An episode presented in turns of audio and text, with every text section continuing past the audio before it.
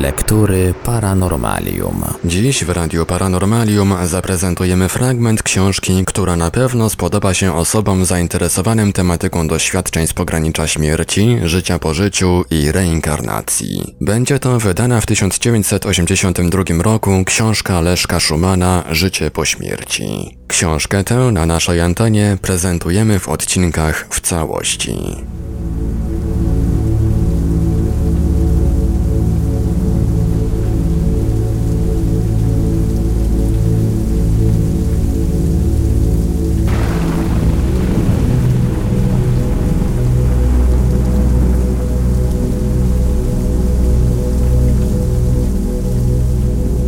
Pani w seledynowej sukni. Niezwykłą przygodę z dziedziny okultyzmu przeżył znany angielski chirurg dr Mansfield. Doktor siedział kiedyś w lokalu, w którym chętnie i często bywał. Było jeszcze dość wcześnie i restauracja była prawie pusta. Lekarza jak zwykle obsługiwał George, młody kelner pochodzący z wyspy Man. Lekarz ze zdziwieniem zauważył, że na powitanie George nie tylko jemu się ukłonił, lecz także pustemu krzesłu obok. Tym bardziej lekarz się zdziwił, gdy kelner, odebrawszy zamówienie, spytał: A dla pani?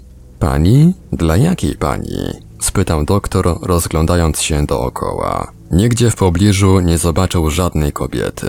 Czyżby kelner już o tak wczesnej porze był pijany? Przepraszam, odrzekł doktor uprzejmie, lecz którą panią ma pan na myśli?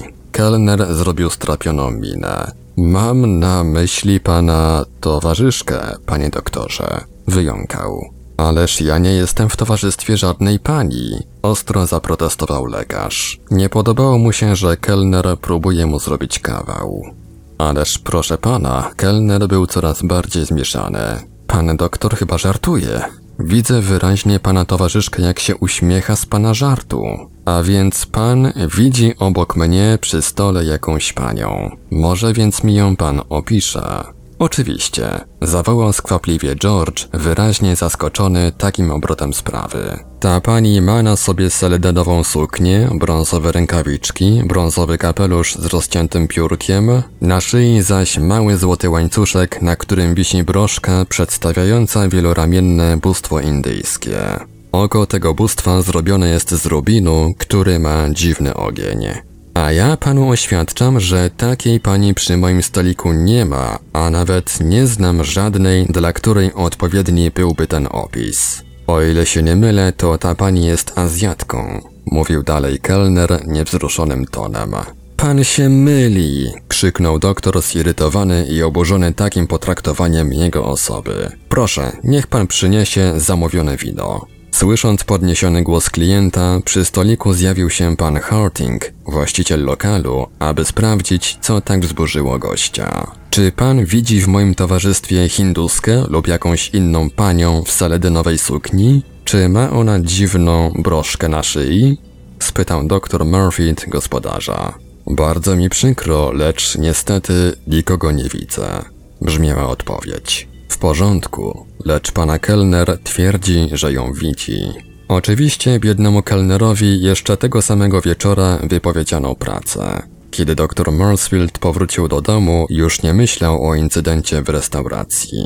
Jego zdaniem kelner był pijany i w tym stanie po prostu zakpił sobie z poważnego gościa. Po kilku dniach doktor napisał list do starego przyjaciela Leslie McOwensa, poważnego pisarza, który wiele jeździł po świecie, a ostatnio osiedlił się w Irlandii. W liście dokładnie opisał zdarzenie z kelnerem, wyrażając przypuszczenie, że może materiał ten przyda się przyjacielowi przy pisaniu jakiejś powieści. Było mu bowiem wiadomo, że literaci zawsze polują na ciekawsze tematy, które można by później wykorzystać. Dr Marsfield bezzwłocznie otrzymał od przyjaciela odpowiedź, która poruszyła go do głębi. Pan Owens pisał bowiem, że właśnie tego samego dnia jego młoda żona uległa wypadkowi samochodowemu. Pani Owens była, o czym doktor nie wiedział, euroazjatką. Co najdziwniejsze, tego dnia, w którym doktor miał scysję z klientem, pani Owens miała na sobie seledynową suknię, którą kelner rozpoznał na niewidzialnej pani. Miała również na złotym łańcuszku dziwną, egzotyczną broszkę z rubinem, dokładnie opisaną przez George'a. Dalej pisał pan Owens przyjacielowi, że ostatnie słowa umierającej brzmiały: Gdyby to był twój przyjaciel, dr Marsfield, może by mnie uratował. Chirurg długo zastanawiał się nad dziwnym zdarzeniem, dochodząc w końcu do wniosku, że kelner był po prostu jasnowicem. Ta okoliczność pozwalała mu spostrzegać ciała astralne, niewidoczne dla oka przeciętnego człowieka, dostrzegającego tylko przedmioty materialne. Medialne manifestacje w Lipcach pod Charkowem występowały w latach 1853 do 1856. Od tego czasu na świecie zanotowano więcej podobnych wypadków, nawet w czasach nowszych i najnowszych. Lecz tu dziwnymi zdarzeniami zajął się sąd, prokurator, żandarmeria i wojsko. Tak więc materiał do tego artykułu wziąłem wprost z protokołów urzędowych. Nie jest więc ani zmyślony, ani fryzowany, jakby to chętnie potraktował ktoś o prymitywnych poglądach materialistycznych, chociaż dziś jako tako wykształcony człowiek już wie, iż materia jako taka właściwie nie istnieje, a wszystko co nas otacza to różne postacie skupienia energii. Niniejszy tekst opracował sławny rosyjski parapsycholog Aksakow, żyjący w ubiegłym, to jest XIX stuleciu. Jego pracę z parapsychologii przetłumaczono na wiele języków. Do sądu powiatowego w Charkowie wpłynęło latem 1853 roku pismo kapitana oddziału konnicy Siergieja Szendaczenko, powiadamiające sąd, że w jego domu dzieją się rzeczy niezgodne ze zdrowym rozumem i rozsądkiem. Ponieważ dla sądu pojęcie parapsychologia, zwana wtedy spirytyzmem, okultyzmem, nie istniało, postanowiono do końca wyjaśnić przyczyny chuligańskie jakiegoś nieznanego łobuza. Sprawa była bowiem poważna. Wówczas bardzo rozpowszechnione były sprawy o podpalenie, a w tej sprawie również spłonęło obejście. Na przykład w lipcu 1853 roku pożar strawił szereg gospodarstw, a sprawcy nie udało się w żaden sposób wykryć. Wysoki Sąd przypomniał sobie, że podobne wypadki były już kiedyś notowane w jednym z pobliskich powiatów, przy czym podobno słyszano przy tej okazji dziwne i niczym nie usprawiedliwione hałasy, stukanie, uderzenia w ściany i drzwi. Było to w gospodarstwie wdowy rozdiakonowej. Sąd wtedy nie ustalił nic. Dla pewności polecił jednak babę opiece boskiej i tam kazał kierować dalsze skargi. Wypadki w Lipcach nie różniły się zbytnio od tych, o których szeroko mówi się wśród ludu w całej Rosji. Różnica polegała jedynie na tym, że społeczeństwo ma więcej zaufania do zwykłego policjanta jako przedstawiciela władzy, niż uczonego, na którego urząd patrzy podejrzliwym okiem. Ale powróćmy do sprawy Lipiec. Protokole sądowym z dnia 23 sierpnia 1853 roku rejonowy komisarz policji zawiadamia sędziego powiatowego w Charkowie, że wczoraj zgłosił się kapitan Szendaczenko i oświadczył, iż w jego domu nadal występują rzeczy niesamowite. Złożył też zeznanie na piśmie następującej treści. Zwołałem komisję składającą się z przedstawiciela starostwa, sołtysa, miejscowego policjanta oraz urzędnika akcyzy, aby poświadczyli, co się właściwie dzieje w moim mieszkaniu. Widocznie działały tu jakieś siły pozaziemskie, bo okna były powybijane, naczynia potłuczone, a ordynans pokaleczony nożem. Coś powyrzucało też żywność z beczek i skrzyni. Nad ranem około trzeciej, pisze kapitan Szendaczenko, w pokoju powstał niesamowity hałas. W powietrzu latały cegły. Dzierża z ciastem i walizka znalazły się nagle na środku izby. Latające przedmioty zmusiły obecnych do bezładnej ucieczki. Wtedy hałas trochę się zmniejszył, lecz cegły nadal latały w powietrzu. Po południu, około godziny drugiej, nagle zaczęło się palić łóżko. Na szczęście byłem wtedy wraz z żoną w pokoju, więc ugasiliśmy pożar. Lecz po chwili łóżko znowu zaczęło się palić i to równocześnie w trzech miejscach. Kiedyśmy ugasili i ten ogień, coś zaczęło rzucać w okno cegłami i wybiło cztery szyby. Z uwagi na duże straty materialne postanowiłem przeprowadzić się do innego mieszkania. Koniec cytatu. W opuszczonym budynku przez 8 dni był jako taki spokój. Wobec tego kapitan postanowił powrócić do dawnego mieszkania. Przez dwa dni była cisza, tylko w kuchni można było usłyszeć jękliwe westchnienia i żałosne odgłosy jakby maltretowanego człowieka. Po trzech dniach manifestacje rozpoczęły się od nowa. Ktoś niewidzialny znów zranił nożem ordynansa kapitana. Nazajutrz postanowiono więc wprowadzić wszelkie możliwe środki ostrożności. W kuchni, relacjonuje dalej kapitan, ulokowałem żołnierza i trzech chłopów. W pokoju jednego żołnierza. Mimo to ktoś ciągle rzucał we mnie kamieniami, a także w urzędnika starostwa i inne osoby. Nikomu z nas nie udało się wykryć sprawcy tych napaści. Koniec cytatu.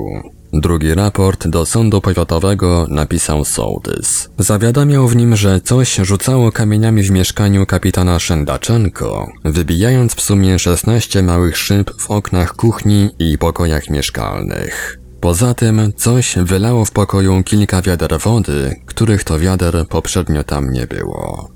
Ze strychu spadały liczne kamienie i trafiały w ludzi.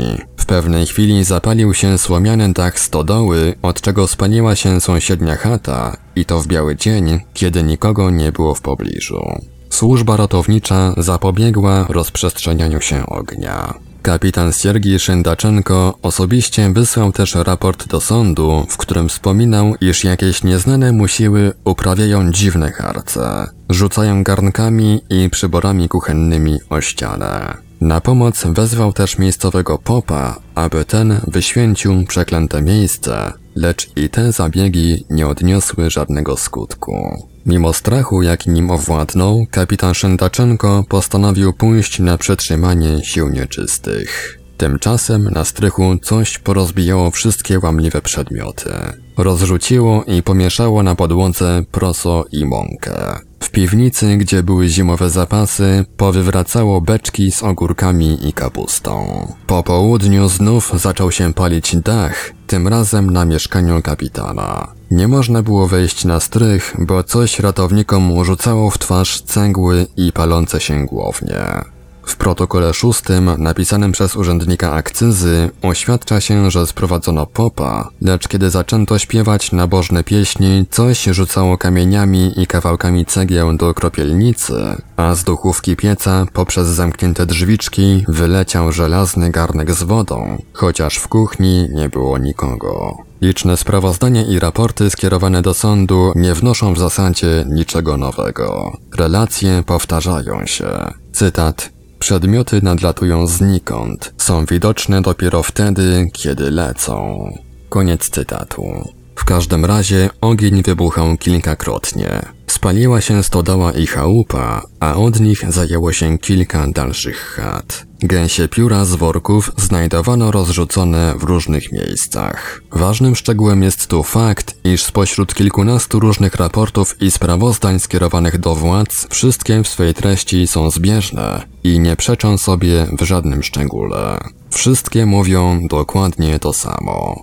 Po ostatnim pożarze w dniu 25 października skończyła się udręka biednego oficera. Nagle wszystko ustało. Okoliczni chłopi wyrażali przypuszczenie, iż winę za to całe zamieszanie ponosi pewien włóczęga, pijak, którego kapitan kazał zamknąć kiedyś do aresztu za wyprawienie brewerii i awantur. Pijak ten odgrażał się podobno, że się po śmierci na kapitanie zemści.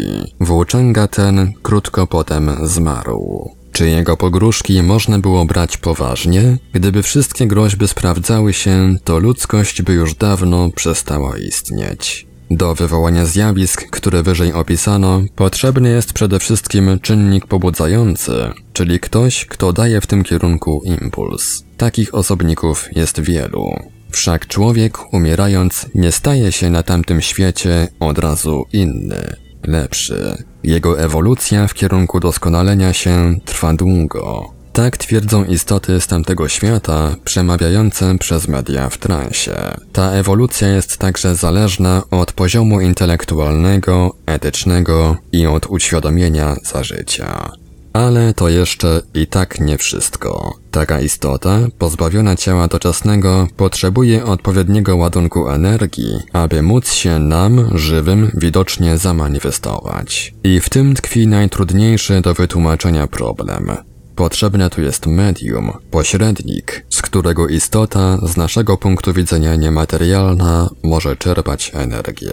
W każdym razie nie podlega dyskusji, że kapitanowi Szendaczenko ktoś chciał zaszkodzić i znalazł w jego otoczeniu osobnika nadającego się do tego celu znakomicie. Kogoś, z którego można było łatwo czerpać energię. Dalszych dochodzeń w sprawie wydarzeń w miejscowości Lipce nie prowadzono. Ponieważ wydarzenia te były kiedyś bardzo głośne w całej carskiej Rosji, jest rzeczą pewną, iż można o nich przeczytać w gazetach z tamtych czasów, znajdujących się w bibliotekach, które uszły wojennym pożogom. Zjawy zmarłych zwierząt Profesor dr Emil Metiesen, autor znanego trzytomowego dzieła pod tytułem Życia po śmierci, jest zdania, że zwierzęta o wyższym stopniu psychicznym bezsprzecznie, tak jak człowiek, kontynuują swe życie po swej fizycznej śmierci.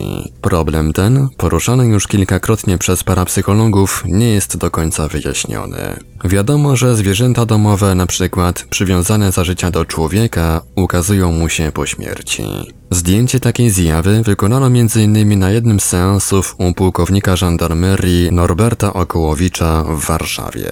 Na przeszkodzie w zdobyciu bliższych wyjaśnień stoi brak możliwości porozumienia się ze zwierzęciem. Zwierzę nie potrafi mówić. My zaś naszym tępym umysłem nie potrafimy się wczuć w psychikę zwierząt. Także znany szwajcarski parapsycholog Georg Zulzer opisuje w swych pracach liczne przypadki, kiedy zmarłe, celowo używam tego określenia psy, ukazywały się swym paniom lub gospodarzom.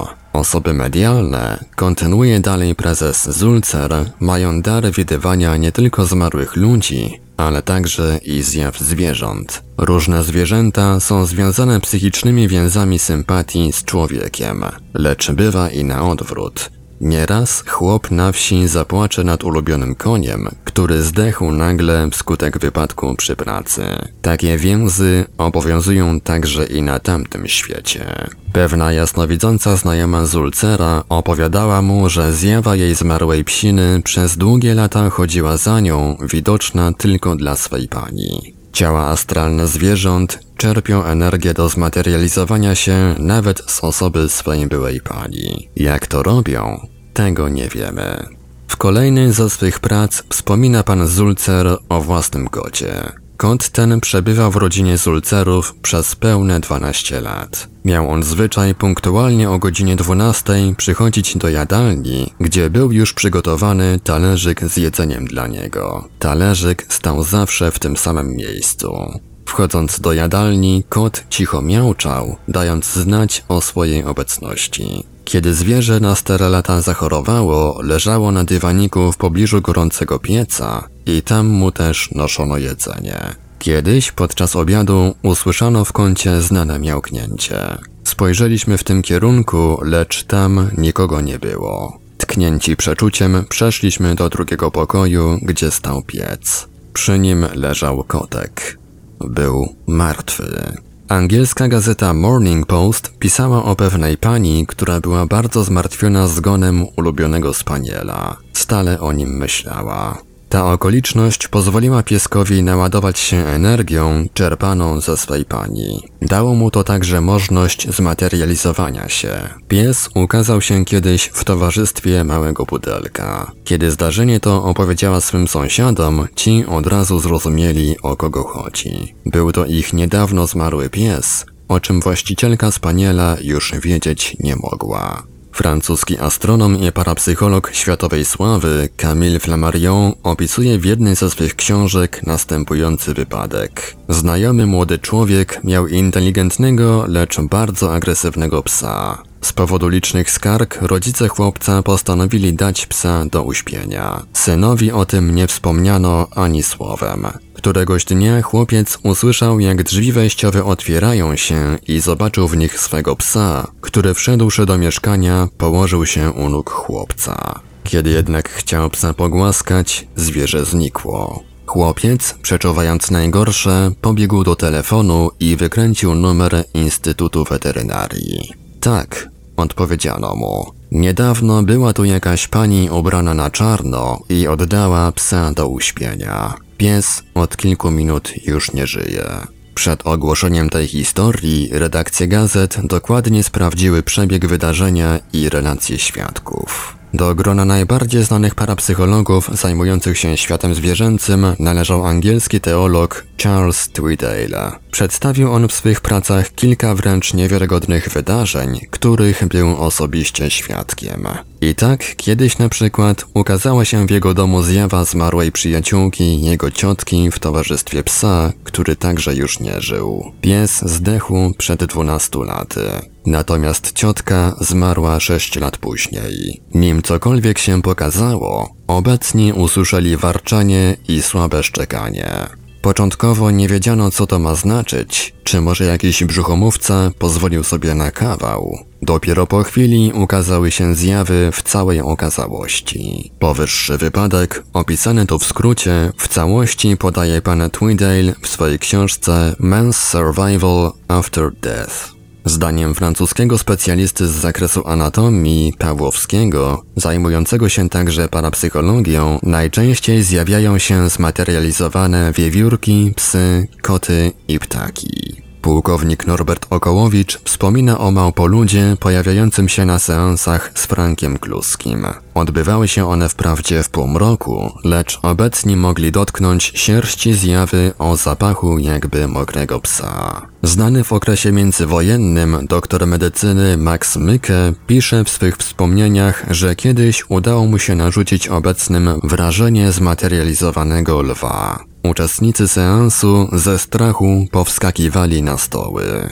Afrykańscy magowie potrafią widzowi narzucić wizję jadowitego węża. Taki wypadek opisuje znany pisarz powieści kryminalnych Edgar Wallace w swych pamiętnikach, kiedy to, będąc jeszcze młodym człowiekiem, pracował jako sanitariusz w koloniach angielskich w Afryce. Fakty są bezsporne. Ciekawy jest jednak sposób, w jaki się to odbywało. Czy drogą sugestii? Czytając o problemach z dziedziny parapsychologii, nadal błądzimy po omacku. Tworzymy teorie oparte na domysłach. Kto się uważa za wybitnie inteligentnego, ten się z takich wydarzeń śmieje. No cóż, w tej kwestii wszystko zależy od tego, kogo na co stać. Angielski marszałek polny, Lord Wolseley, wspomina w swojej biografii, że w jego obecności zmaterializowała się kiedyś foka oraz jakieś rzadkie zwierzę występujące w Indiach. W roku 1923 w Niemczech ukazała się książka generała Józefa Petera, w której przedstawił około 50 znanych i udokumentowanych wypadków materializacji zwierząt. Znaną osobistością w sferach parapsychologów jest Anglik Frederick Skolthorpe. Ma on rzadko spotykany dar bilokacji, czyli wysyłania swego ciała astralnego w dowolnym czasie i na duże odległości. Skeltorp opisał swe przeżycia w książce Moje przeżycia w świecie duchów. Frederick Skeltorp bilokacją zajmuje się od kilkudziesięciu lat. W rozdziale swej książki o zwierzętach pisze m.in., że zwierzęta przechodzą na tamten świat łatwo i bez trudności. Jeżeli chodzi o zwierzęta drapieżne, zatracają one z czasem zamiłowanie do polowań. Wszak jedzenie jest im już niepotrzebne. Zresztą siła fizyczna, tak ważna w naszym życiu tutejszym, tam nie znaczy nic. Ciekawe zdolności miał pies pewnej mieszkanki Weimaru, pani Freitag Loringowen. Potrafił on rozwiązywać trudne zadania matematyczne. Zwierzę swe wypowiedzi wyszczekiwało według wcześniej uzgodnionego kodu. Jego błyskawiczne i bezbłędne odpowiedzi wzbudzały zdumienie, a jego pani była z psa niesłychanie dumna. Była przekonana, że pies swą inteligencję zawdzięcza jej pedagogicznym uzdolnieniom. Było obojętne, z kim pies miał do czynienia. Doświadczenia zawsze się udawały. Niektóre osoby przypuszczały, że pies, jak i sławne w historii konie alberfelckie, miały zdolności telepatyczne. Zdaniem doświadczonych parapsychologów problem jednak był znacznie prostszy. Tak pies, jak i wspomniane konie miały kwalifikacje medialne. Możliwe także, że ktoś z obecnych im podświadomie pomagał, pośredniczył. Takie wypadki zdarzają się często u ludzi. Wszak spotyka się media o intelektualnym poziomie analfabetów, które w transie rozmawiają licznymi, nieraz nawet martwymi językami. Na tej zasadzie działają też tak zwane wirujące stoliki, które pośredniczą i pomagają się wypowiadać istotom z innego świata.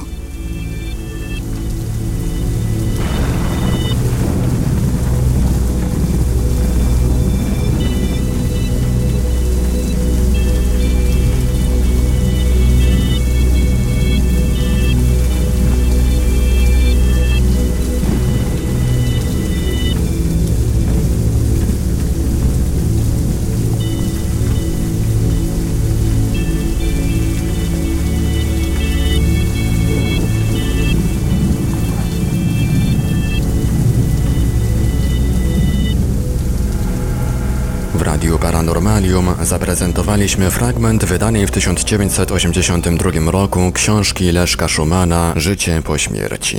Dalszy ciąg w kolejnym odcinku Lektur Paranormalium.